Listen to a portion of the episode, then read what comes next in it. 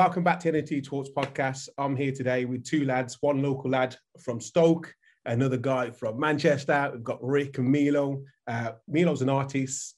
Rick is an NFT collector. Uh, they've both come together to create an amazing platform for artists and collectors. Uh, we're going to get into it and understand all the amazing things they're doing. But let's start. How, how's everyone doing, lads? Good, good. Sun shining. Busy. So For yeah, the UK, life yeah, is good. once. For once, this is our day of summer, so enjoy it. Yeah, Yeah, get your tops off and one. get the beers out. yeah. I don't know about that. I don't want to scare the neighbours. so. Uh, yeah, um, yeah. Let's let's jump straight into it, just to hear a bit about you, your guys' background. Like, I mean, we, we, could, we could start with Milo. Oh my god, can It's fine. It's fine. Hey, like, listen, we let's, let's listen, just crack listen, on. that- Power through. Power listen? through. Yeah. We're, we're gonna have through. We won't, we won't start again. You know, this, Yeah, this, no, this, no, is what no. it, this is what it is, isn't it? This is it's a podcast, and I'm in the office, and the alarm keeps going off. But we're just we're just gonna keep going. We've started. goes We've already on. done this three times. So um, Is it was yeah. it the fire alarm? It's the testing the fire alarm for some reason. Oh, Nobody- told me. But As long as the it is. building's not on fire. yeah, yeah, yeah. That's what I'm just checking. Yeah, yeah. Yeah, but But you yeah. know, yeah, like let's t- tell the audience a bit about yourself and yeah, just your background and entering into the NFT space. Yeah, man. So I've been an artist for uh, as long as I can remember now, not on NFTs until sort of late 2020, early 2021. Um, you know, I'm I'm a 3D artist. I've been working in the music industry for for again also as long as I can remember back back in the MySpace days and the Bebo days, like from way back then. Uh, seen all of these social platforms come up, and you know when we jumped into NFTs, um, yeah, man, there was um, it's fun. It's fun, but there's a few few things that we uh, we found we we might be able to change. But you know, being an artist in the space, super exciting. Um, you know, it's it's super refreshing to be able to create off your own back and not have to use a brief and things like this. So, but yeah, man, it's um that's a a very nutshell of me, uh, 3D artist. Um, yeah, and over to you, Rick. Yeah. So myself, I mean, I've I've got a lot of experience in Web two, working for digital marketing agencies and stuff like that, which is which is you know there's some transferable skills in in Web three, but I'm sure anyone that knows who's already in the space, it's uh, it- it's a steep learning curve and there's a big difference. But my I started last year, started last year in the lockdown. Um, I just wanted to start. I, I stumbled upon the fact that I had some crypto that I didn't realize I had and started looking into things a bit more and then just discovered NFTs. I think the first fir- first thing I spotted was like a guy was um what's sandbox sandbox land. Okay. and it just kind of got my interest for what what how this digital asset and it just what that means. And it just started making sense to me pretty quick. Um, you know we live in a world where you know people are buying skins for the computer games and stuff like that um, you know, but it's all centralized. Then you've got like road tax, like here in the UK, you don't have a tax disc in your car like you used to. It's all digital. To me, Yeah, yeah. that's that's an NFT, but essentially, you know, that's centralized, and it, it was all starting to fall into place quite quick. And then I started just looking into it more and more. Discovered a little platform called Hen. Uh, which I thought was hilarious at first because it's like hic et nuns or something like that. Like my Latin's my Latin's not great, so you know, don't don't kill me for pronunciation. But it was one of them things that I laughed at at first, and a lot of people did because of just this. It was all a bit weird and wacky, and then all of a sudden it was like, wow, man, like you know, there's some real artists on here really putting work in, and I just fell in love with it. It was, um, you know, that that turned into. I mean, I was doing consultancy work at the time, and it, it was obviously with lockdown, everything was dry but I just started just full time collecting and you know investing, finding right times to flip and stuff like that, which I had decent success with with Hen and really enjoyed it. But like I say, it's a full time job.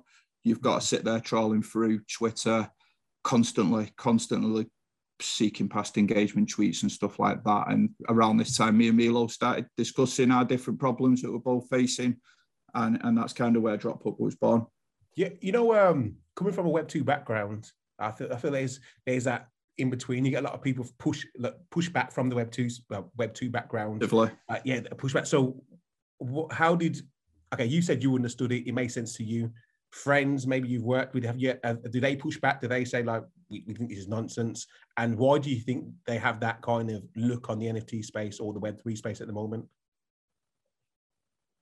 question. So Uh, Uh, what's weird to, I mean, there's a few things. One of them, like, I, I was kind of looking, I was, rem- I remember about 10 years ago, maybe 12, there was a conversation around mobile and people in in web 2 agencies were like mobile's the next big thing but the man on the street was like you never use your mobile to shop and it's like it's so weird to me that these my peers from back then when i speak to them now about web 3 that why have they not kept up with this curve mm. you know it's so it, i just I, I, can't fathom it like why why these people that were so switched on 10 years ago have got stuck in got stuck in the ways now and you know i think with with any kind of this the majority of people like to get comfortable stay where they are if anything changes that's seen as a threat where i think what you'll find is if you took a screen if you took a snapshot right now of people in web 3 where people that embrace change and are aware that there's always constantly change. Now it's very easy to kind of once you get comfortable. When you're a young buck,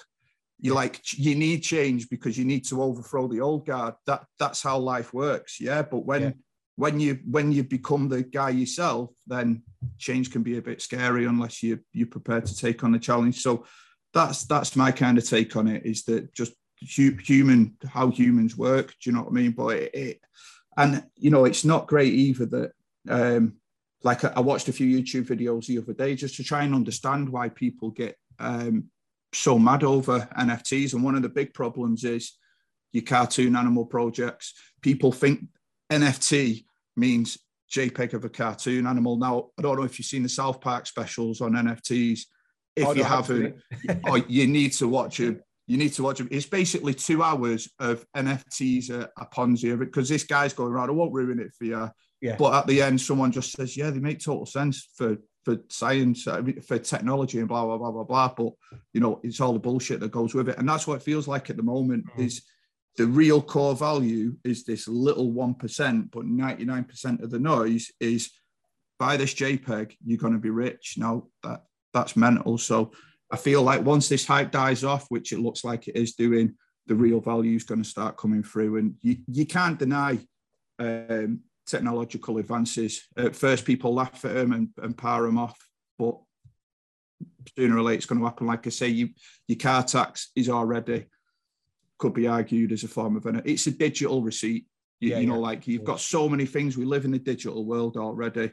Our time's all spent online on social media people's social groups are made up online. So, you know, like it, it, it can't go any other way but forward. So, you yeah. know, that's.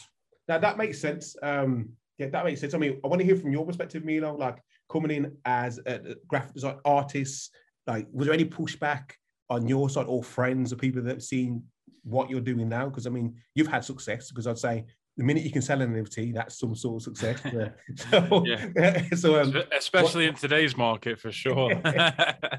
but yeah, like it was a weird one because you know I think with an art, artist journeys it's a bit different than like um you know like from from a collector point of view like everyone can do that if you know what I'm saying so it's like you say oh yeah you want to collect this and that's where I think the noise is is coming from is that like I remember uh, just as an example like what probably about a year ago now I was in the barber shop and yeah. everything had just kicked off, and everyone was finding about uh, finding out about NFTs and things like this. And it was like I went into the barber shop, yeah, and I kept my mouth closed, and I listened to what everyone else was saying around the barbershop about NFTs and crypto and things like this.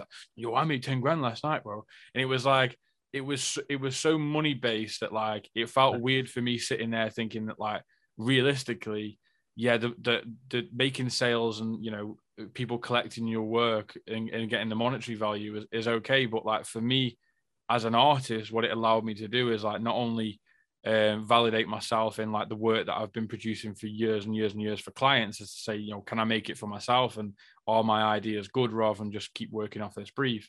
That's the real value for me. And I think like the only you didn't I don't really get any any pushbacks from like my friends or family and stuff, but more so of like the money of like, oh, it seems really easy, like, oh, you're just selling your art and, and make it. And it's like, I think the only, again, the only pushback was a bit like, so, so why would people buy it? Why would people buy it? And it's like, it's, I've never really like gone down the route of explaining, you know, the reason it's valued at this is because the the the it's uh, what I've always said is like, I've done like 15 years worth of work that you haven't seen. Like you haven't seen any of it. Do you know what I'm saying? And it's like this is an opportunity for people like me who've been working behind the scenes and in the shadows and you know for really big music clients and you know seeing our our work up on stages and billboards and things like this for the past 10 years mm-hmm. now when you come and claim it yourself uh, i think they're the only pushbacks of like people think oh you know where have you just come from and it's like if you if you really saw my journey you would you would understand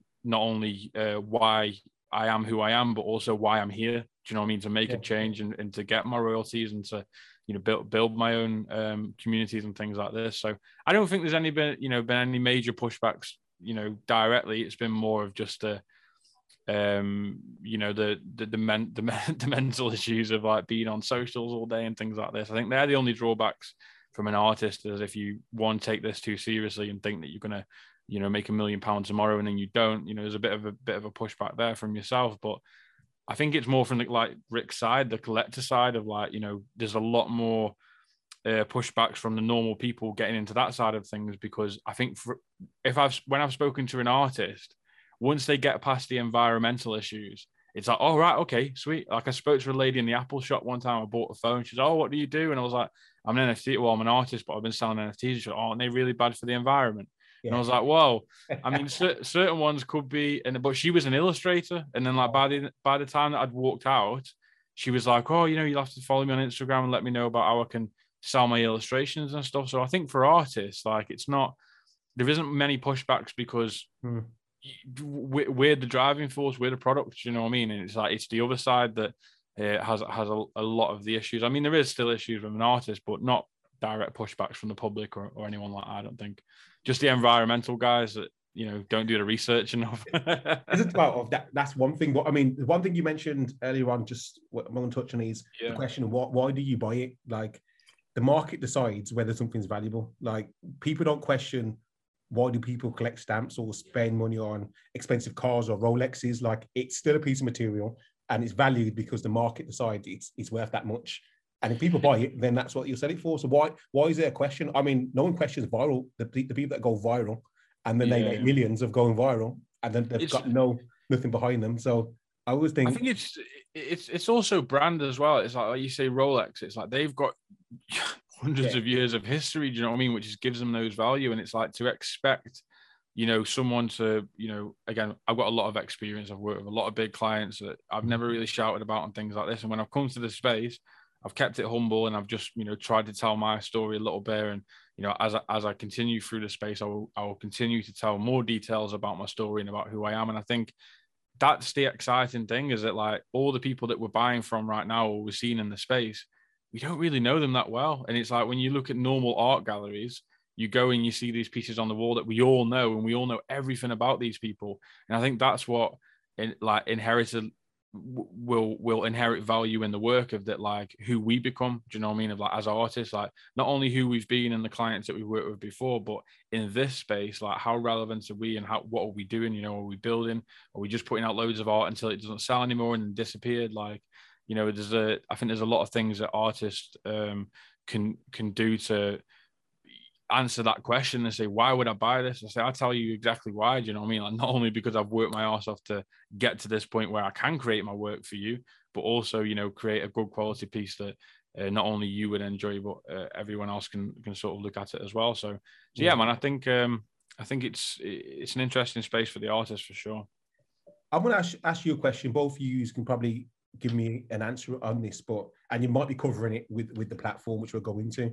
But base, things have changed over the last year, like uh, within the space. You mentioned earlier on people enter the space on the, the, to buy art to make money, buy NFTs to make money. Now, as an artist, as a starving artist, as you call them, they're seeing all these success of artists like yourself and UK artists and Fewocious and whatnot, selling pieces for millions of dollars. So they're coming in thinking, well, this is a way for me to make money.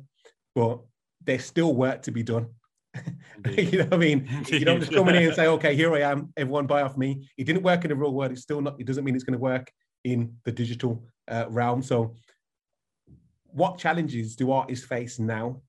Because, and what do, what kind of things do they have to do differently maybe to what you had done? Because maybe when you entered the space, it wasn't as saturated. There wasn't as many people. There wasn't as much noise. It was much more calmer. Now it's, there's everything going around NFTs what advice would you give uh, to an artist or strategy wise? Um, for, again, I'll let Rick answer this after Yeah. me as well because I think his points will be super super valid from a collector side of things. But for an Mhm. artist, I would say, like, treat this like a business. Do you know what I mean? Like, I, I, I, you know, coming into the space, it's like you've only got so many hours in the day. Like, use your hours to your advantage, and it's not always like what someone else is doing or like working on your art. Like, there's been many times where I've like stopped to do my Twitter and things and be like, right, I need to focus on my art. I wanted to make a piece of art. People are waiting for some art. And I'm going to make some art. And I make some art.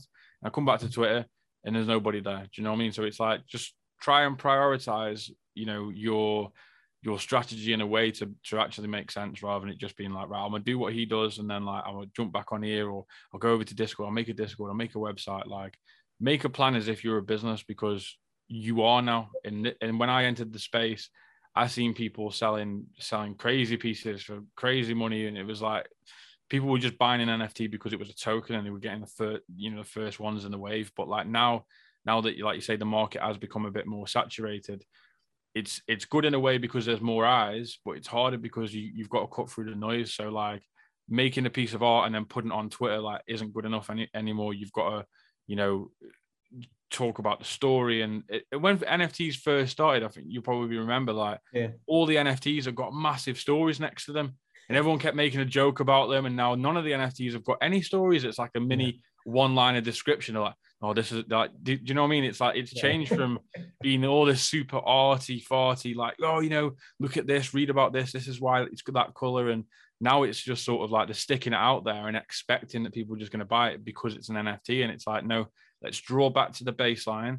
And, and your NFT is a piece of art, so market that piece of art like you were in the eh, like you would do in, in the real world. Do you know what I mean? Like, yes, you don't have to go to galleries and, and, and do things like that, but you know, understand the realm that you're in and, and present your art in the best possible format to to hit where you want it to hit. Like just throwing it out there right now that is, isn't going to do the job. But you know, again, this is a a convers a, a, a reply for Rick because he's from the collector side of things. Yeah, and I'd like to you'll hear shed that. lot Rick. What's your What's your thoughts? Yeah, so I mean, I, we did a little poll last night, um, and I was pretty surprised at the answer. And the question was, what's more important um, in art? Is that is it the concept or is it the design? To me, it's it's the concept every time.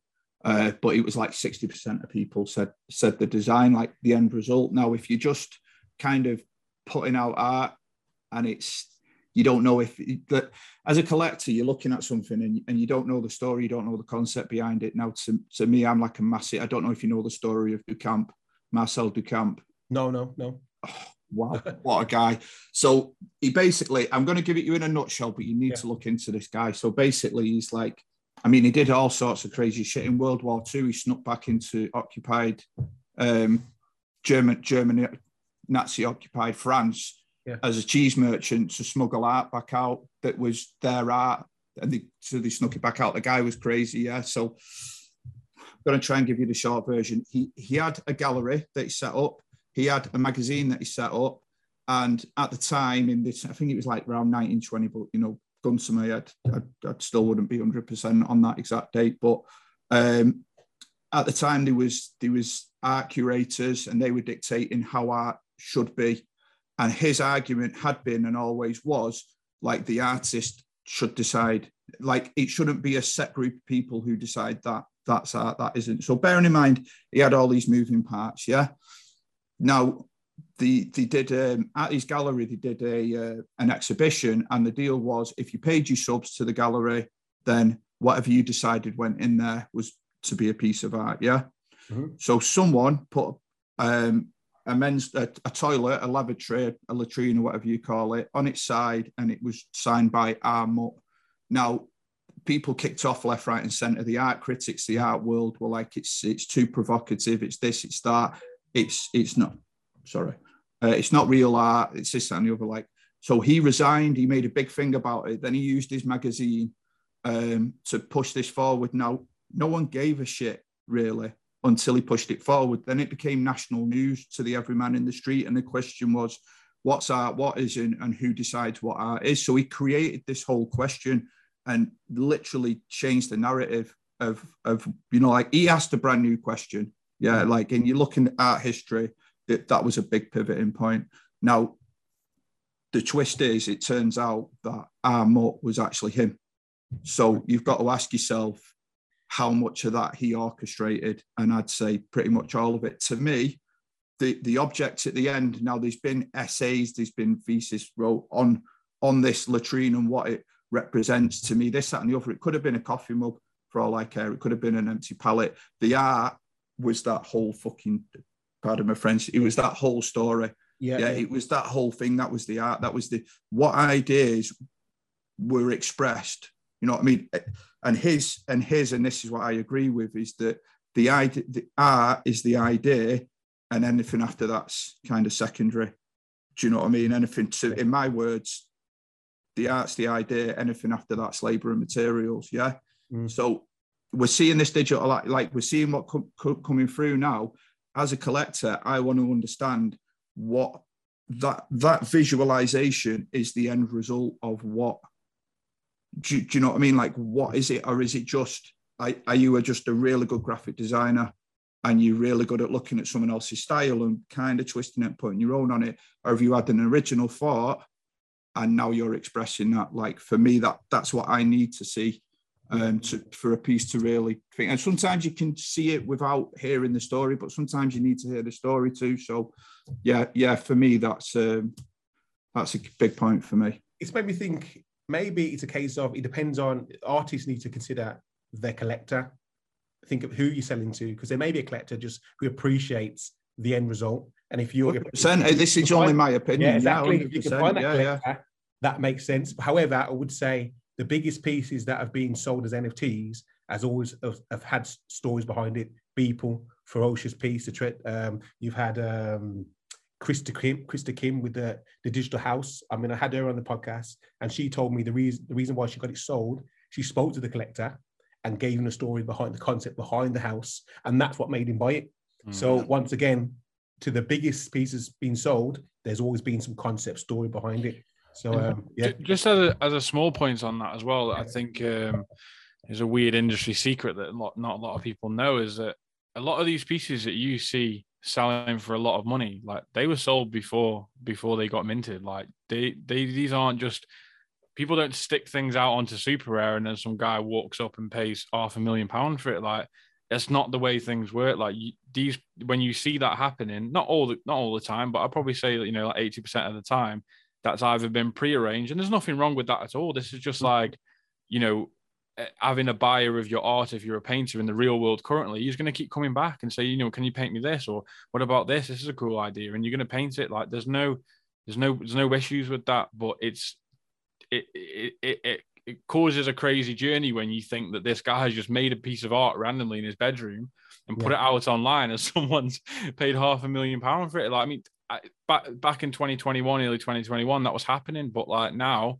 these are all relationships that have been built and that have been worked on, and that piece is going there and it's used for this. And it's like, don't always look at the face value of what you see on socials, or you know, some people say, "Oh, I've just sold out," and some people might have bought like the last two themselves just to post that. And it's like, don't don't like there's, there's always a story behind everything whether it's the art whether it's the sale whether it's the promotion the marketing the pr anything like that you know, don't always take it for face value because um, you know it's it's nothing that they're trying to smoke and mirrors you. But sometimes that box on Twitter ain't big enough to explain how I sold this piece, and some, sometimes you don't want to say, you know. So yeah, don't you know think about the piece that you're creating and who you would like to hold it, like not who would who you'd like to buy it because they have got money, but like by your piece being in their collection, what does that mean for you? Like think think about who you'd like to sell that piece. If you you made an invention and you got two guys on the street and they both say, "I'll give you ten pounds for it," do you give it to the guy who's going to go throw it in the bin, or you guy who's going to go show more investors? Like you sell it to this guy and just mm-hmm. try and you know figure that one out for um your, yourself when you're creating this art and um you know it, if you get into the point where you're throwing it out on twitter and you haven't shown anybody and nobody knows about it then don't expect to make a quick turnaround sale. Do you know what I mean? You've got a you've got a promo and promo and let people know exactly who you are, what it is that you're that you're creating, and and, and why ultimately. Okay, so you talked we talked about a few things: target audience, um, marketing, concept, stories. There's so many platforms out there already. Um, like we've got the Open Seas, Rarible. um, super rare, foundation. Depending on what, and I guess you'll go to these platforms depending on what kind of collection you want to sell to, also. Um, but obviously, I want to go into looking what you guys are doing. Uh, obviously, drop hook.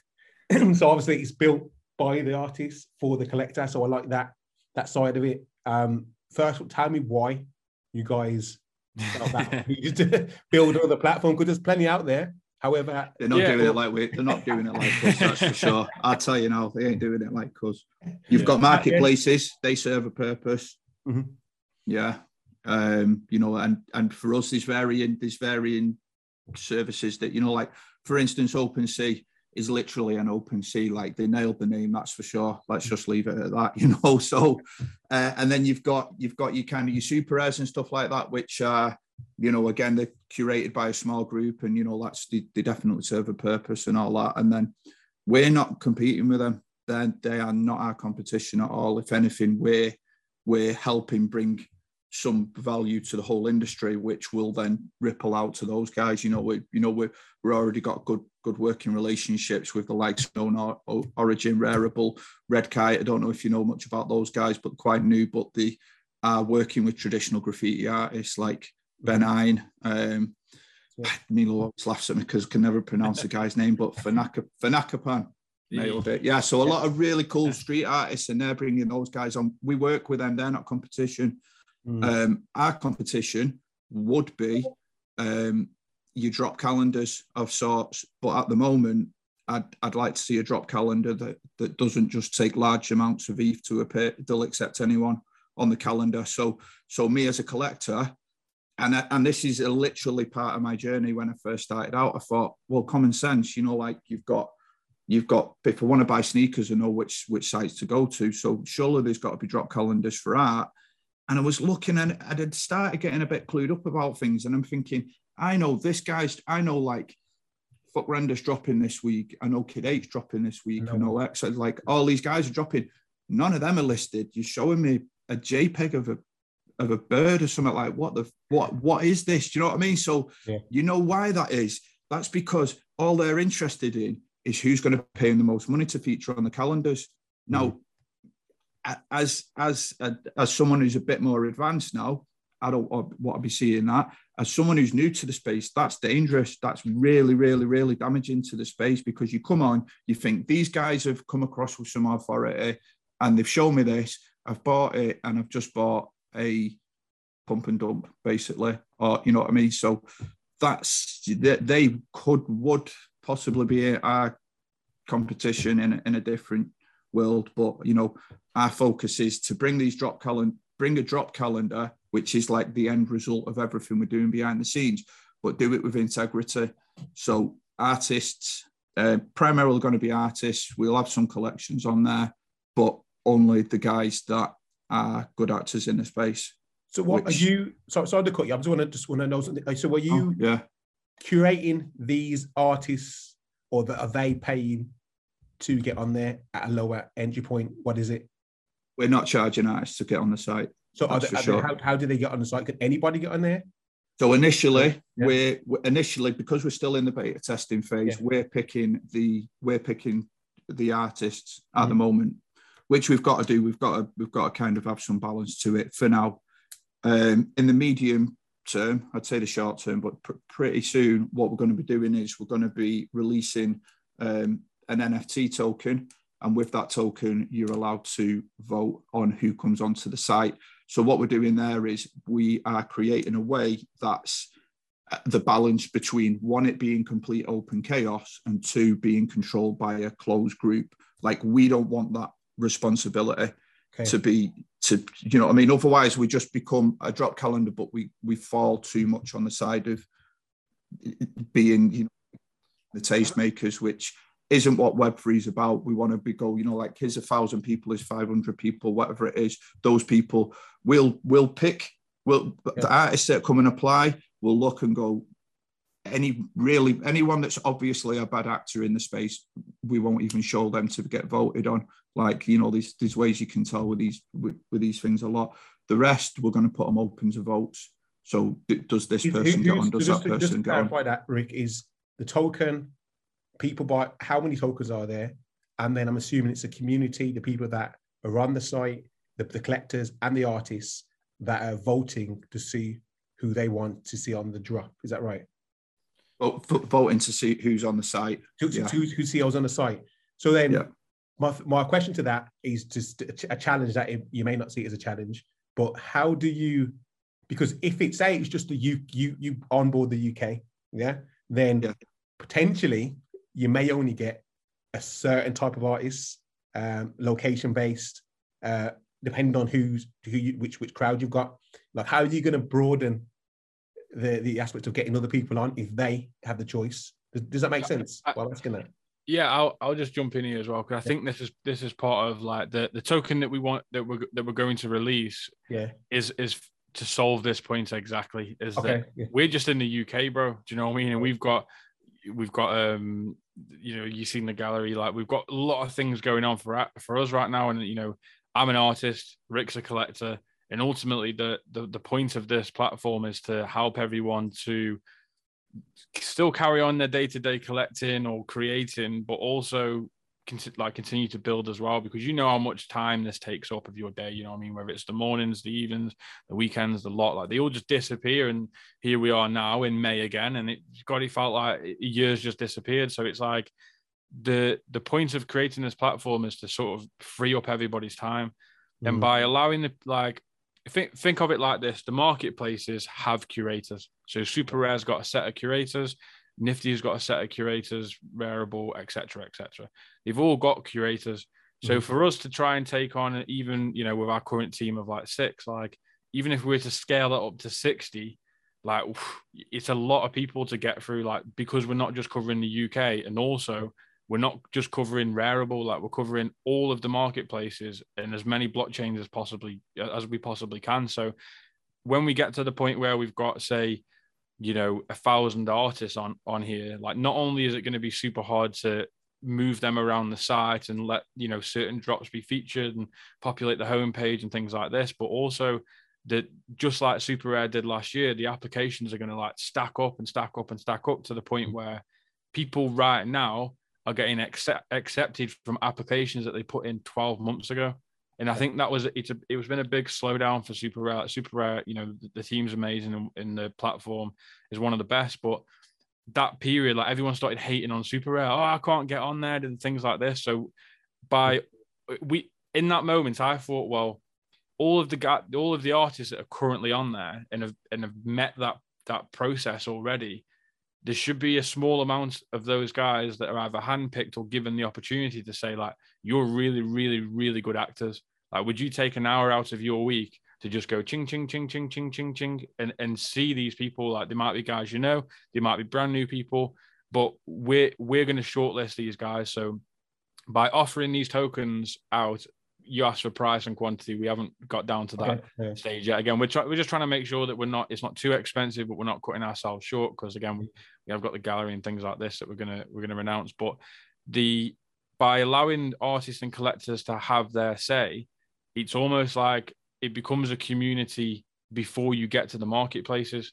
So super rare could potentially look at Dropbook and say, well, if he's on Dropbook, he, he meets check one, so we haven't got to check that and I think if the artists and collectors are the guys who are curating that, it's basically the same users that are on super rare and nifty and Rarible in these places anyway. So yeah.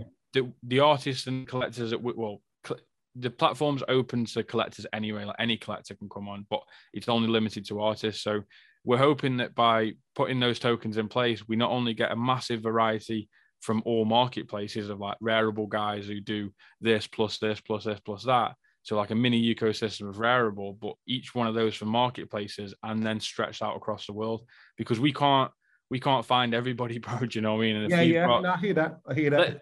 can you imagine a platform that's got a thousand, let's just say, say a thousand, a thousand curators that every single day are letting people, you know, letting people through to get shortlisted and, and voting on features that we're going to build. It's like it's almost a big hub before you go to the marketplace. So when a new artist comes on and they're, you know, they're really, really good, but don't have that much social traction, they can come on to Dropbook and we'll say, right, what sort of collector are you looking for? Right, I'm looking for this kind. And we'll say, right, sweet, no problem. Do you know what I mean? And then straight away, they've got an avenue that they can do exactly what we spoke about 20 minutes ago about like how do you try and get a collector or how do you find collectors that like your work like we're trying to be that middle hub before you go off into the wild west of nfts to say right this is what you've got you're a really good artist. You, all these artists say so. All these collectors say so. So mm-hmm. now you're you're basically in the space now. So you've just got to throw you know get your work out there with the story and and that's your best shot right now rather than throwing it on twitter and doing none of that. So that curation ticket, I went off a bit, a bit of a tangent there, but that, no, that no, it, you know, it makes it makes sense, like what you're saying there now. Like it seems almost like I see you guys an, an onboarding slash creating a portfolio, getting you ready for the the big world of the NFT space to say that okay, then now you set, you're more fit for that market, and you Indeed. got your package to offer there. So it may push you, it may make it easier for these other marketplaces to pick people yes. to come. Is that right? And, and, and we we we're also priming them for sales. So yeah. for a collector to come in to see this new new artist that they've never heard of, they could have been here for 10 years. They've yeah. never heard of him because of the noise. You know, I mean, you found him, you really like his work. Oh, he's on super rare. Oh, he's got oh, he's got a, a, a known origin drop coming up soon. Like we're priming people for sales. So by coming on to Dropbook, you're not only being given the opportunity where we're going to market you to the right collectors based on not only what we think, plus you're getting the validation of artists and collectors to even get accepted onto the platform so it's like a big family then almost. It's like, right, okay, well, this is the best, this is a launch pad almost for a bit of like for artists. It can be seen as a launch pad to say, right, well, you know, I'm putting now that, that so you you load up your drop and you can see how many people like it and have saved it. It's motivation. I'm working on my drop and I'm like, right, five more collectors have just found me and want to, you know, want to get my next drop. And it's like right now, that does not exist. Like you can't find this information. It's like even my some of my collectors I've made art for and then like when I've released it, I've been like, where are they? And it's like they don't need to come back. Do you know what I mean? Like I need more new ones. I need like people who are discovering me. And at the moment, it's like that discovery process is so hard that most don't even do it. You know, so we're trying to build a bit of a launch pad for new artists. We're trying to provide a, a space where currently thriving artists can still connect with their collectors through all the ETH noise and the chart noise and everything else that's going on right now. But um, and then also for the collectors, it gives them like a massive playground to say, right, you know, do, I want to keep up with the guys I'm already buying, or do I want to go on a bit of a journey and find some new guys? And maybe that's on a different marketplace. Maybe that's on Rarible this that's week. Right. That, that's that's a valid point, guys. That I don't think I, I don't think it's a place where collectors can go. Maybe you can answer this. Is a place where collectors can go and say, I can find a bunch of artists where I can see all the platforms are on, what type of work they do, uh, broken down almost like a, a, profile of an artist. So you can say, I, I, like, even if you you haven't heard of the artist, you can kind of suss out what where their work is going and you can check their exactly. drops. So that makes sense. That's something that, that's very interesting. I, ha- I haven't seen at all. So um, yeah, okay. So is anything you want to add to that, Rick? Oh, that's that's pretty much. I, I think Milo's covered most things there. But one thing I will say as well is yeah. like, um, you know, yeah, finding new artists, but also one of the big struggles is keeping up to date with me, me current artists that I like buying from. Yeah. Um, you know, like and like I say, we haven't always got time to troll through Discord and get the. Di- I mean, my Discord's crazy. I, I, I, it was causing me anxiety attacks at one point. I had to switch. I don't have notifications on Discord. I look at it because I look at it that much anyway. Like yeah. for it to be pinging when I'm spending that one minute of my day not on it, like I haven't. and it's just so much. Like I'm looking, it's on the thing now, like 15 messages, 15 alerts from known origin, like you know, this and the other. Like, what is going on? So I just want to think, right, like I follow this artist. So, all right, he might not be doing a drop, or he might be. I want to know about it. Mm. Um, and again, uh, marketplace agnostic. I need to know if he's decided he's doing something on Hens today, or it's going to be through Rarible, or maybe he's got a nifty coming up. Like I'm interested in the artist, so I want to know what what they're doing. And it might not be a drop; it might be something like something to do with the project, and there's some kind of airdrop coming up or mm. something like that. It doesn't all have to be about pushing the primary sales. Um, it can be like the you know like stuff like that, and like a podcast like yourself.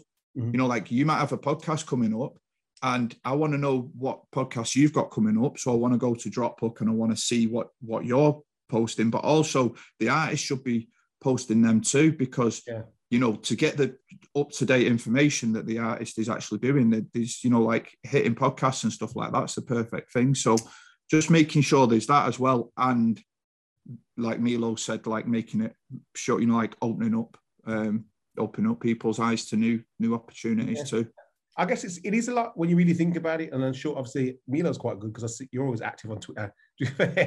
but, um, but like, I try my best. I try my best. yeah, well, being, as an artist, I guess to get once you if you've got a drop going up and you you've been spending all these time doing the work two or three days out week so how long it takes you to do this work and then now you've done that now i've got to go and sell it and i've got to let everyone know that i've got it out there. And if you're not if that isn't you by nature to be on twitter talking every minute reaching out to people then going onto that platform and that it's going to be overwhelming. It's a lot. Uh, and if you've got to yeah. do that for each marketplace then that's a lot too also so if you've got one place to go to where the infrastructure is already set up. You can kind of input and say, this is what I'm doing, guys, give an update. You know, collectors, it's for the collectors, so the collectors are going to come and find you. It's it makes the process a lot easier. And I think that's what's needed within the NFT space is mm. tools and platforms that's going to make things easier for people. Yeah. for people sure, man. We when I first came to the space last year, when I was selling my, my art, creating my art, I got a checklist of things that I needed to do, and it was like post on Twitter, post on Discord, uh, message my collectors. They were like three things that were like core things that you had to do. And that was because everyone was in this ball, right? Mm-hmm. And now this year, everyone's like spread out and becoming like their own little balls. So now this checklist is like this long. Do you know what I mean? So it's yeah. like we we saw this platform as a way to say, right, this this big big checklist, we'll deal with that by creating a central point. So we'll bring everyone back into this middle ground to say, right, you just tick off this checklist and put your drop information on, and you can do whatever you want for the next five days. Like announce that you're going to do a drop, put some placeholders in there, let everyone know something's coming. Go and spend a week working on your work, and we will push this thing like as a, naturally as a platform and us doing our, our, our Dropbook socials. We'll push this thing as well as because it's there on the side. Your mm. collectors will see it, so it's going to free up like uh, that that anxiety, that big list of like, okay, well, now I've finished my work, now I've got to go and sell it. We're trying to put this this platform in the right spot to say, tell people you're going to make some work to sell, and we'll sell it while you go and do, you go and create it. Do you know what I mean? Send it, you know, you can fill out your edit your drop and put more macro shots and some whips, some behind the scenes footage because this is the story. And if if we go and speak to a collector and say, did, yo, did you know Milo's dropping like at the end of this month? He said, no, no, I didn't. What's he working on? I say, well, he hasn't re- released what it is yet. But if you go to the drop page, you can subscribe to it. And when he when he puts these updates in, you'll get him. It's like, oh, I want to be in on this journey, man. Because when I see that final piece, it's like I feel a part of it. And I think that's what's missing right now is that human emotion of like, I love collecting, I love art, but me just hitting buy on something, it doesn't satisfy that you know what I mean? It's like going to a Formula One race and just watching the last lap. Like I want to see the whole thing. Do you know what I mean? Like I want to see. I want to see him line up. I want to see the pit stops. I want to see yeah, everything. Yeah. You know what I mean? So yeah, man. That you know, and just as a as a, a last point, um, you know, we've built this off our own backs. Like nobody told us to do it. No one asked us to do it. Like we found some issues within the market that of even now becoming more and more relevant of like the space is getting noisier and about different things and it's breaking off into mini genres and things like this like we built this off our own back to try and help this space move forward do you know what i mean? And to help collectors find great artists and help artists find great collectors. So you know this is um well for, for us it's super you know we're pr- super proud of what we built and what we're trying to what we're trying to do. And you know with the tokens to allow people to curate should solve everyone's everyone's crying on Twitter, like, oh, they won't let me on. Like, well, you have a say, you know what I mean? Like you, you know, you you see if that's the crack. So, you know, we I also want this to just from a personal point for me as an artist is like to show other artists that like creating isn't just making art. Like, do you know what I mean? Like you've come to a space that has been very, very good to most most people. Like I, I can you know, pretty much guarantee that everyone who came at late 2020 or the first half of 2021 made quite a lot of money, like money that art, artists don't really see that much. You know what I mean? So I want this to be a bit of a not an, not necessarily an inspiration, but an example of like make a change. You know what I mean? If if the if your Discord ain't working, like do something to it. you know what I mean? Don't just accept that it's dead. You know, do something to it, whether that's get rid of it, keep it, change it, like whatever it is. You can build in this space because we're so early. And like when we when I've grown up through grown up through MySpace, Bebo, Facebook, and all these emerging things, Tumblr and seen these things Vine come and go and understood like why they come and go. Like this isn't going to be the same next year, and if you don't grow and build and adapt, like you you you will be that guy who's on Twitter saying, "Why did I never sell my art, man? This NFT stuff." Da, da, da. Like build, man. You know what I mean? Like grind with it because this space moves super fast. And if yes. you make one sale and get comfortable, man, you'll get left behind for sure. So, of artists out there, do some work, man. are, you, are, you guys, are you guys building a marketplace with alongside what you're doing? No, so this solely a platform solely for what you're talking yes, about. Yes, yes, yes. So this, okay. is, I think, this is the, the the common misconception I think with us because when people say platform, they think marketplace, and yeah, like yeah, yeah. it's that's the easiest way to generate revenue for a, a dev or something. Oh, I'm going to build a marketplace. I'm going to take the top off the sales. Like we have no interest in doing this. You know, I mean, obviously we have to create revenue for the business to make sure that we can keep developing features and you, what we've got going on with the gallery and things. But like ultimately, like we're trying to figure out, or we figured out a way that we can keep this like pretty clean on the front end and just like generate bits of revenue he- here and there. Do you know what I mean? So we're not a marketplace. You're not going to be able to mint on Dropbook when we launch. It's purely to prime these marketplaces. So Rarible, known origin, super rare, nifty gateway, uh, hen. yeah, well, you'll thank us in six months, man. When people when people turn up to your your marketplace, actually knowing what they want to buy and not just like scrolling through your homepage and thinking, yeah. You know, because you know that's all artists have got right now, man. You go to Super Rare and you think it's a golden ticket to sale to sale, but unless they market you and put you on the homepage, like you're just still hidden like everybody else is. So, you know, we're trying to build Super Rare its own homepage on Dropbook and you know, like get get this middle ground popping so the marketplaces can be marketplaces, you know, and not talent scouts so much. So yeah, man. I want, to, I want to flip it on his head, lads. Like Rick, I want to talk to you about being you've got you've caught for the artist side of it. Now, the onboarding process as a collector who who's is interested in NFTs, but doesn't really know what it is and what like what tell me about their journey in regards to using you guys and what you guys doing to assist them to get them on board. Yeah so i mean at, at the moment it's it's this thing of people you know people want to buy. Everyone i think a lot of people are this this new movement with nfts a lot of people are interested in art i've always had an interest in art um, and it's just you know it's just where where do you start? Um, you know, but this this kind of opens things up a lot, and the, the, transactions are a lot easier because everything's digital and stuff like that. So there is a lot of people out there that that want to get into the space, not to buy a JPEG of a cat or something, but or you know nothing. You know, like this next pump and dump thing, and it's just separating those things. Like Mm. How do you tell the difference when you're brand new? You can't, you don't know what you're looking at. Again, it goes back to a lot of the stuff we've covered, like the story behind it. Like, is it just some devs that have got together and paid an artist on Fiverr? And that is that the story?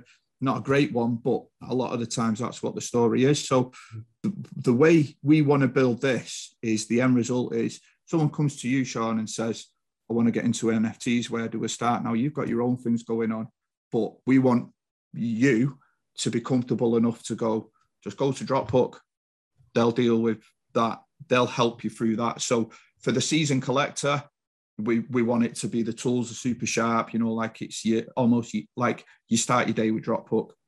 You look at what we've got going on. It's your, it's your planner for the for the NFT space. For for someone new, they they understand that although they might, you know, like you can't guarantee anyone's gonna buy and sell to make money. And you know, like if that's pure, purely what you're about, go and read up on shit coins and stuff like that. And best of luck to you. but you know, if you genuinely want to buy art, you've got an interest in your money and don't want to just not care about what you're buying and have a bit of a concern that some of this is going to be investments and, and why not. Um, that at least your decisions are based on actual buying actual art from actual artists. Now, that's power in itself.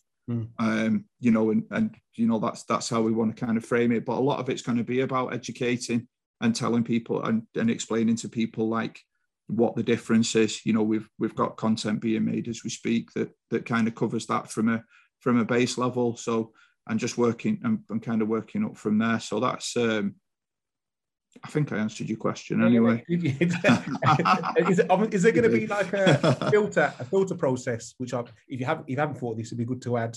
Is like a filter process in regards to I want to search for 3D art, uh, pixel art, or even it's, a, it's already there, brother. Yeah, okay, just you can make sure, or even the the price entry. I've only got this much amount to, set, to spend, so I want an artist that is only making a drop within this amount, even that yep. side of it.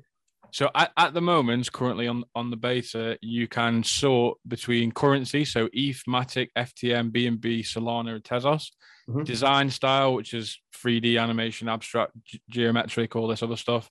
NFT type, which is single edition, multiple edition, collectible, generative, things like this. And then you can search for marketplace.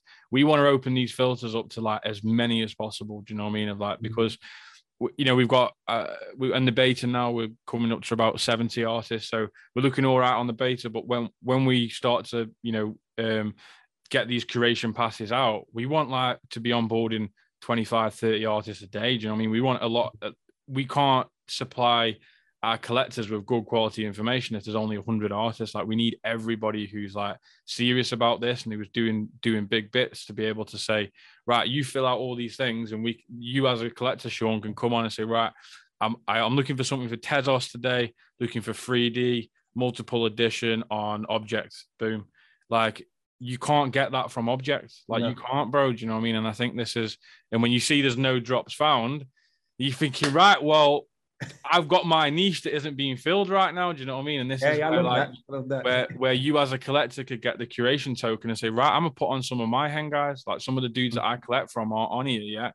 So I'm gonna get them through and, and you know, this is we're here to to build and to grow as a community rather than you know, me and me and Rick are obviously CEOs of the company, but we don't want to be CEOs of the platform. Do you know what I mean? We want this platform to be molded into what everybody uh, feels it needs to become to, to to continue solving the solution as, as future moves forward. You know, so it's it's different. It's not a marketplace.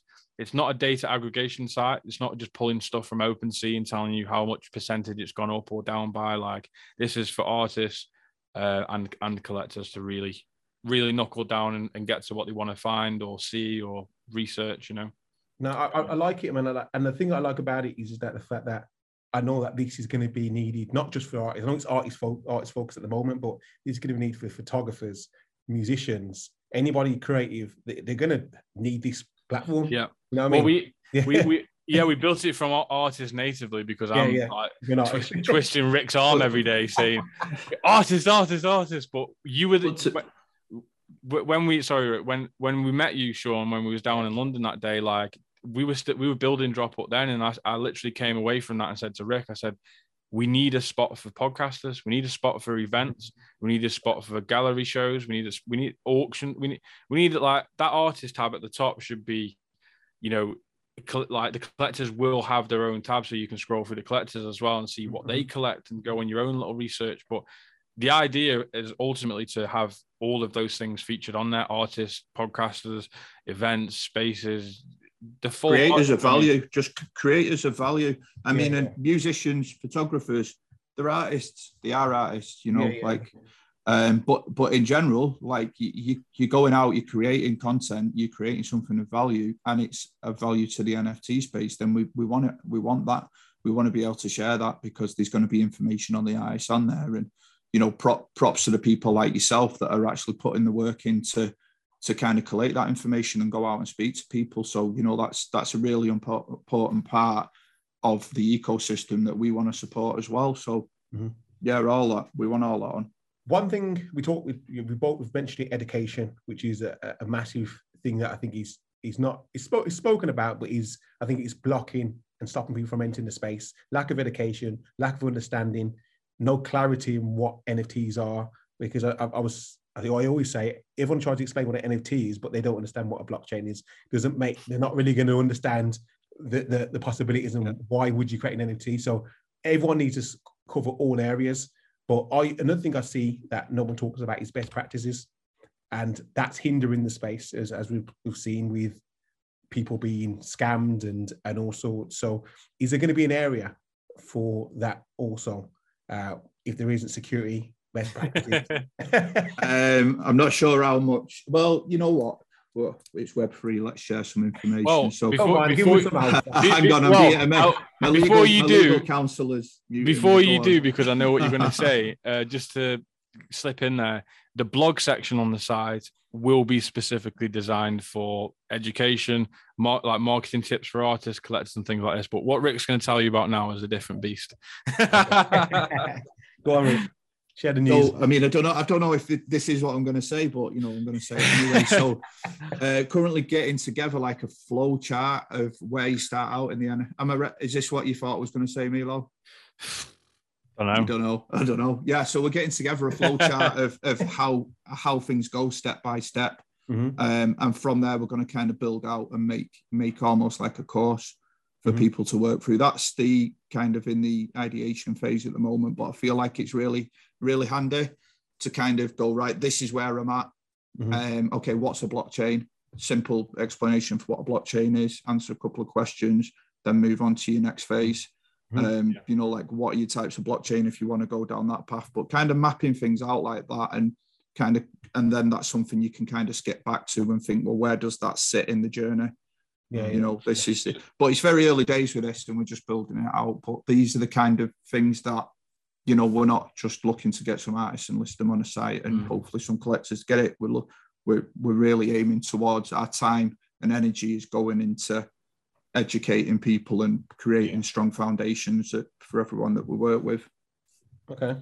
Which- Which, go on. Which which which is a, is a little bit the alpha. He missed a little bit out, but th- th- we're we're basically prepping all of this stuff now to be able to uh, bring it into a physical space to have people sitting in front of us, sitting in front of our staff, and using these manuals, using these this infrastructure that we're putting together right now to have like workshops, physical workshops, and things like this. Again, it's just a at, at the moment it's it's work in progress, so we won't stick anything out there and in set in stone. But the fact of the matter is, like, this is what like naturally me and Rick have found ourselves of like found this you know this this chunk of ourselves that we almost didn't know was there. Is that like you know we're, here to grow, we're here to build, but we enjoy fucking helping people at the end of the day. Like we mm-hmm. really do. You know when we when we're having meetings with people in real life and they're like, so what do you guys do? Like we enjoy telling them, and it's not because we're driving around in Lamborghinis. It's because like this technology is so amazing that like whether you attach it to art or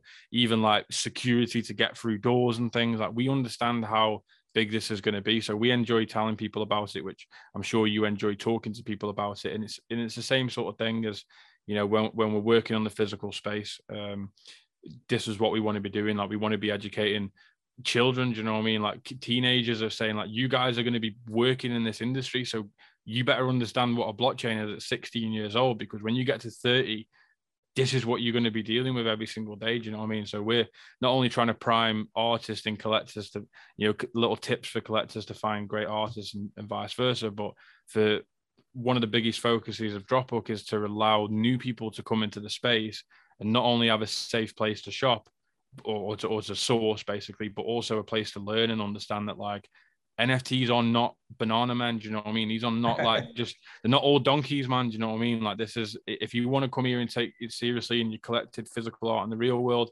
you know we're we're here to help you understand like what this beast is and, and how you're going to manage to get yourself involved. Because last year in the barbershop it was kind of easy. This year it's like you're seeing the charts don't up, dive down. Oh, well, I don't know. Now it's a lot more risky. Like it's very easy to onboard someone uh, when they can buy ETH today and make hundred dollars tomorrow. But when it's down and when it's you know it's oh it's not working now, is it though? You know what I mean? So it's like you know we're we're trying to come up with as many possible options um, as we can to make it easier for people to to get into the space and enjoy it just like we've been doing. You know, Yeah. you know we've had our ups and downs, mate, but ultimately it's been fun and um, and life changing, man. Not only you know financially, but also more importantly, like we've now found our paths in life of like, right, okay, this is for the most part, this is what we're doing right now. We've been digital marketers and artists and this and that. And, you know, this is a place where you can really home in on all of those skills that you've used throughout your, your whole career uh, Mhm. and, and, and use them to your advantage. So yeah, man, it's, it's exciting stuff. I, I want to add. I want to add a bit more about the, uh, if you can. Yeah, um, for sure. the the, the, the, the gallery. So Yeah, yeah. Talk about. You can let us a bit know a bit more. Yeah. Yeah. We'll, we'll do some, so we'll do some base level information. okay, all right. Um, it's located in Manchester. It's fucking huge, very very big. uh, it's got two floors, man. We're we're we're building a gallery and a lot of working space. We'll have our own drop off offices in there as well. But I think one of the one of the most exciting things for us is you know obviously we'll have a space and it's developing the space for Web three. We're trying to turn it into this know, a Web three hub that people can come and learn about Web three as well as you know hosting these things. But for us, it's exciting to have Dropbook next to the gallery. Like our offices are inside the gallery. The gallery and Dropbook are separate entities, but you know we're we're we're partner. Well, you know we're we're owners of it, so uh, we're going to be partnering up the platform of the gallery and basically you know using a lot of the art that's put onto the platform to feed the gallery. So mm-hmm. coming onto Dropbook again, this this level of exposure that we're trying to give to people won't just be oh just on the site. Like we're trying to anything that you put onto our digital website we're trying to translate into into physical to be able to show people like this is your art you know what i mean like this when you come to dropbook we're not only going to show it to collectors we're going to show it to normal people as well do you know what i mean to really yeah. try and bridge that gap so that's about as much as i'll say we're not too far off you know weeks and weeks and weeks turn into months and months and months but listen, again, we've got a lot on, mate. I'm an artist, Rick's a collector. We've got Dropbook, we're building the platform, we're getting the infrastructure sorted, we've got staff, we're building the gallery. Like, we don't sleep, bro. Do you know what I mean? So there's only so much we can do and say. Rick, Rick what, what, how is it, how important is it for an artist to actually physically view these things? Because I, I always question, okay, it's great having it on these screens, it's, it's good, but I mean, how comes we're not? I mean, I'm, I'm looking forward to see more immersive tech, the VR, yeah. the AR, that the art coming into real life and having that, that immersive experience within the gallery. I mean, is that something you're looking to do potentially in the future? I know I might be looking ahead, but is that something you guys? I think it's important, and you know, like there was a guy I followed last night. I'll send you. who It was when it it was it just grab my eyes. But basically, like play, playing with it, the space, using digital to play with the physical space, and you know, it's great having these things on a on a Samsung teller that's been turned on its side, and you have to keep yeah. pressing the remote to keep it on. you know that that was a, a very 2021 flex. So let's let's move on a bit from that now and evolve. Like, you know, I, I just want to, yeah, I just I just want to start working with artists to to kind of play with that space and, and see what we can come up with. And it, it is good. It is you know like, it to to see a piece of art, digital art on a wall that you can step back and really absorb I think it's important, man. It's nice, you know, and it, it's it's kind of to to put the two side by side. It, it, helps people as well that are new to NFTs to see it on the wall, you yeah. know. And I think we're going to see in people's homes where you know there's going to be digital screens that have the art flicking through.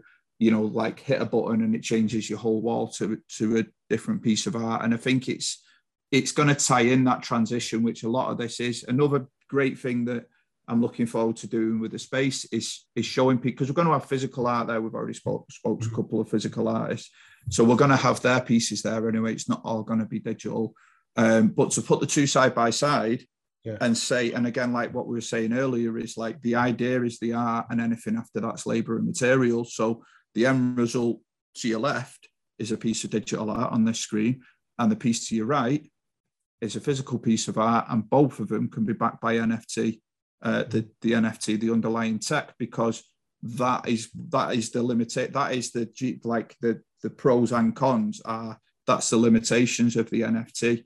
Mm-hmm. you know what I mean? That's their part in the journey is the digital provenance. So mm-hmm. that can be applied to both worlds. So I think you, you show someone that in front of the face, like it make it makes my job a lot easier. Yeah, I, I, I, while you you talking about the gallery side, I was just thinking it'd be cool. It probably I don't think it even exists, so it's possible. But if you had like an open gallery, so you had screens up there or whatnot, or if you could implement augmented reality, and people would walk in and their wallets would connect, and the art would be showcased. As long as you're in the gallery, your art will be showcased within the gallery. So artists will turn up to showcase their work, and it'll be reflected on all the screens. Anything Anything's, Anything's possible, possible, brother. love it, love it, love it. So yeah, we need to have more conversations on this. We'd have the whole scene lining up at the door, every, every no, but no, I love it. I do love it. Like you could literally get the wallets as people are coming in, and then just be cherry picking out and yeah, going, oh, yeah. "Oh, this is good. This is such and such." Yeah, yeah, yeah. Just and you get a bunch of collectors in there, and the work just rotating and your work comes up and you're like, oh, there's my work and so on, and like everyone gets to appreciate each other's work as long as your work's collected. Or on the flip yeah. side, as a collector, you get to showcase what you've collected. So, yeah, that's it. Yeah, yeah. This is a massive point that Rick keeps uh, keeps drilling into me. He's like, it's all right, the artists get to show the work, but what about the collectors? Like, they, they need to like flex as well. Like, they need to yeah, show yeah. off, like, because what's the point? Like, you're gonna buy something and hide it underneath the floorboard. No one's gonna see it. It's like you want to shout about it as well. So you know, this is and this is the joy of like this is why we haven't really you know announced a gallery or anything like this because these ideas are like still transforming in our minds and it's like if we if we couple it with the release of Dropbook, it seems like the same thing. It's like there's there's big wins to be had on like us, you know, moving into the into the gallery and and implementing these these new techniques and you know um, for the curators that the, the guys who who get the tokens who will be making the decisions on Dropbook, it's like when we have events like this is this is who they're going to be for. Do you know what I mean? Like when we've got you know a hundred, let's just again a, a random number, but a hundred like curators who are purely collectors, then we'll have collectors night. You know what I mean? And it's like we'll we'll book out some hotels and you come over and they will be like, right, okay, if you're on the list, your art will get flipped. You don't know where it's going to be, but you wander around and find out, oh, is that your piece? No, that's my piece. Yeah. Oh, it's it. That is who's that from? You know, and I think these are the things that not only can exist in the metaverse, which is you know something else we're working on, but like, but also the physical space of like when you're me and you chatting in London, mate. Do you know what I mean? We can we're, we're so familiar now. Do you know what I mean? We've only met each other once, and we're so familiar. And I think for for where the gallery is located, super close to, to the airport, bang in the middle of the UK, um, you know, pretty pretty central in in in in in the in Europe where the globe is, you know what I mean, for Americans and and and, and people like super far um super far east, but like there's there's loads to be done in connecting people and um pushing this technology and space forward like in a real room of like oh i'm telling my chick I, I went to that nft event last night. I was like oh how was it it's the exact same as me sitting on my computer. But when I'm sitting on my computer, it's like I'm doing nothing. So, what have you been doing today? I was sitting on your computer all day. So it's like I think this is something that the space needs to grow in itself, just to get out of your fucking bedrooms, bro, and go and meet some people. You get yeah, me? That, so I couldn't yeah. agree more, man. Like in real life events is so important. Like meeting people, you can't take that that side away. Like meeting people, building relationships, having mm. conversations, and just to add to the collectors showing off their pieces, like that creates conversations. Like I, yeah. I, can tell you a story. That that time when I went to uh, when I met you in Manchester, um, I I wanted I was I wanted to find out who Kid Eight was. yeah, yeah, yeah. so so and I was I literally told Dave I was like, like you can tell me He's like, nah, you got to. He's here, but I can't, I can't tell you who it is. And the reason why I met him is because I had I had my Bored Ape t-shirt on, and he came up to me. Yeah, yeah. And started speaking to me, and then I me kind of that that's it. But that's made like it's only because of that connection we had and he seen what I had on. It was that was the conversation starter. Yeah, yeah, I think yeah. that's just amazing that how people can connect through different things. And I think as a, that's something that needs to be tapped into. Collectors, people connecting on but what's in their wallets and whatnot. It's it's also like, bro, when I, I made my Twitter account in November 2020 because I'd never done socials before, really, because I'd just been working in the shadows for the labels and stuff like this.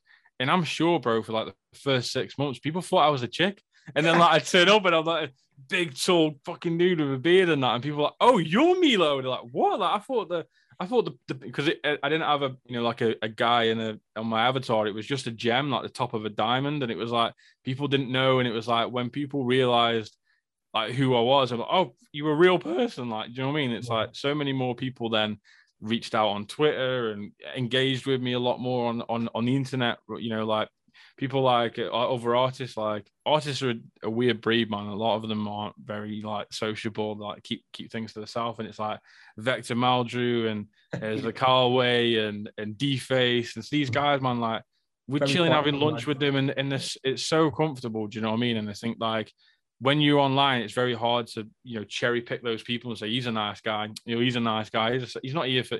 He's not trying to twist my arm for like, something. Do you know what I mean? So that when you can sit down with these people, have a chat with them, seeing seeing them in a sim, similar environment for who they are, it just it creates that makes that family a lot more closer, and that's what we're trying to do with Dropbook. Like the curation tokens, me and Rick have had uh, conversations about you know everyone who gets a curation token we might be able to book some flights out for our events and stuff and it's like imagine you're part of something where you're in America, but the event's going on in the UK, and the guys you're ringing you saying like, "Can we book you a flight to come to the UK?" Like, mm. you, you, we want you to be a part of that family. So when you go back, you're like, "Yo, these guys in the UK, like, they're connecting people. They're trying to do this. They've got the gallery. They've got the platform.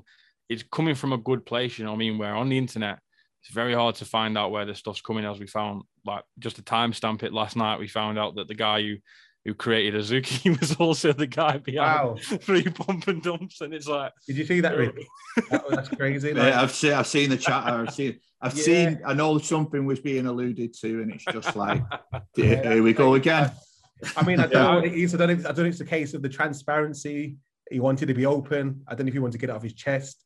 I mean, is it good? Is it? I, I don't know. Like it's. Bro, I, I I think what it le- well, I'll, I'll sign off on this because we've got Yeah. to shoot soon. We've got Yeah, another yeah. meeting, but like you know, the, for me, what it shows is how naive the people who buy this stuff actually are. Like the guy had done three rugs and then pulled out a good project that looked all right, and everyone's like, yeah, yeah, yeah, and then all of a sudden now, because of yesterday, they're like dropping his Azukis, and it's like, bro, like you've been invested in. You went to the show, and like everyone checked their wallets when they did the bean drop, and it like he's, he's been doing a good job, you know what I mean? And it's like if he wanted to get that off the chest to test his community, then his community just failed. Like I'm not putting any, you know, what he- doing rugs and stuff is, you Yeah. know, the reason why the, the game's fucked, basically. Do you know what I mean? To a degree, but for his community to like be involved in it and not see it and then like make a decision based off like one thing, like the guy hasn't. Yeah, like I guess he has committed some sort of crime, but like not against humanity, bro. Like, you know what I mean? Like, Yeah. for, the, the How best, bad is it? How bad is it? Is it literally like he's He was pulled full- out and out rugs yeah, on people? them. like literally, like well, he- don't mean- quote me, but he did he did he did Phunks and he did um something else that looked a bit like a turd. I can't remember what it was. But Um, he could argue, look, I didn't, I did a rug pull, but I invested it back into the community to create this big project. yeah, I'm sure the people who bought who bought the uh, the original Hey, three will be over the moon with that news. You know, Yeah. it, I I- I think this is what I'm saying to you though. It's like did the, the guy has been honest. He, he could he could never told nobody. But the fact Yeah. of the matter is that the people who bought it off the bat and have been turning up to the NFT events like oh Zuki's like you you haven't done your your uh, due diligence to understand that. So now that he said this, don't run off with the flag like you always knew because you didn't. Do you know what I mean? So like play the part of like it is what it is. But um, but yeah, man, you know this is this is the market we and we're trying to avoid these people and our um our background checks on artists are pretty vigorous. You know, we're trying to find out you know what these guys are about and who who they are and what they do. You know, what I mean, not to not to delve into their personals too much, but to find the bad actors and the medium actors and the great actors, so we can reward these people for for growing people like yourself. You know, what I mean, like there's there's there's a hundred of you on on Instagram right now, Sean. I'm sure you know that all these guys who are talking into the camera about NFTs and giving people advice, and 99% of it's bullshit, bro. And like Yeah, yeah, people like you are cutting through the noise and speaking to real people like us and other great artists, you know. So we want to we want to you know reward reward you and what you're doing. So you know, as a rule of thumb, this is this is what we're about, man. So growing. just, uh, just, just to round it off, I know, I know we cut for time. One question just to round it off. I'm going to give it to Rick. yeah. um, So, Rick, 10 years from now, I want you to explain to me how does your morning look with the NFT world? Like, where, where does NFTs play its part within your, whether it's you're traveling or whether it's going to events? Just ex- wake up in the morning, explain what does the world look like. I want to give it first person uh, expla- explanation. All right. So let's say before we go 10 years No, forward, Can you? Okay, go on then. Go on. yeah, yeah, before we do that, Yeah. let's go maybe 20 years back. Right. Yeah. okay. The internet's what we in 93, 93, 94. Yeah, so about 20 years back, Yeah. around that time. The internet's just starting to come about. Yeah. People are like, what what the fuck is the interweb browsing? Is it spiders? What's this? What's that? I don't understand it. It's never going to catch on. That's where we're at now with NFTs and crypto. That's that's where we're at. We're 20 years ago. So 10 years from now, it'll be pretty hard to move from A to B without interacting with countless NFTs. Tell me. that I I want to tell me. You, you tell me. I wake up in the morning. I, I do these. I do that. I- that's what I'm asking for. Jesus, I don't Yeah, know yeah, what's happening next week. I don't know what's happening we want to tap years. Like, mind. I hope there's sand involved. Uh, hopefully, there's some sand involved, like the beach. you know, like you know, I can be I can be a digital nomad and just pick my laptop up and crack on with some work. But I don't know. But what I can tell you is there's going to be a shitload of NFTs involved, and that's from that's from like jumping in my car, and that's from making a purchase. This is that and the other. So who knows the specifics? But there's going to be a lot of NFTs involved. I love that, man. I love that. Well, thanks, guys, for coming on. Like it's, I've, I've loved the conversation. So much James. I look forward to the platform dropping. Um, very interesting. So obviously, when it, when obviously it drops and everything's out there, we'll probably look to get you on again or do something that we can give highlight Yeah, it. good. Bring bring some artists. And in. vice versa. Let's get you on Dropbook. let's get, um, let's Like, get yeah, them. let's have that conversation. Definitely have that conversation. But thank you for everyone listening. Actually, in fact, where can everyone find us? Like, just just before we we wrap it up. Uh, on Twitter, uh, forward slash Milo Art or one thing, or forward slash Dropbook underscore someone who can't name. We'll get that back. Don't worry. Um, We're coming for you. Rick, your socials. Yeah, at Weeby NFT. That's W E B double E NFT on Okay. Twitter. I think it's just, um, I've not got an Instagram yet, but yeah, that's uh, catch me Boomer, on Twitter. boomer. I know. Uh, Well, yeah, uh, Instagram's the boomer move, to be honest with you, mate. Yeah, yo, guys, thanks for coming on. Uh, I hope everyone's loved uh, listening and watching. Uh, so everyone stay listening and stay blessed.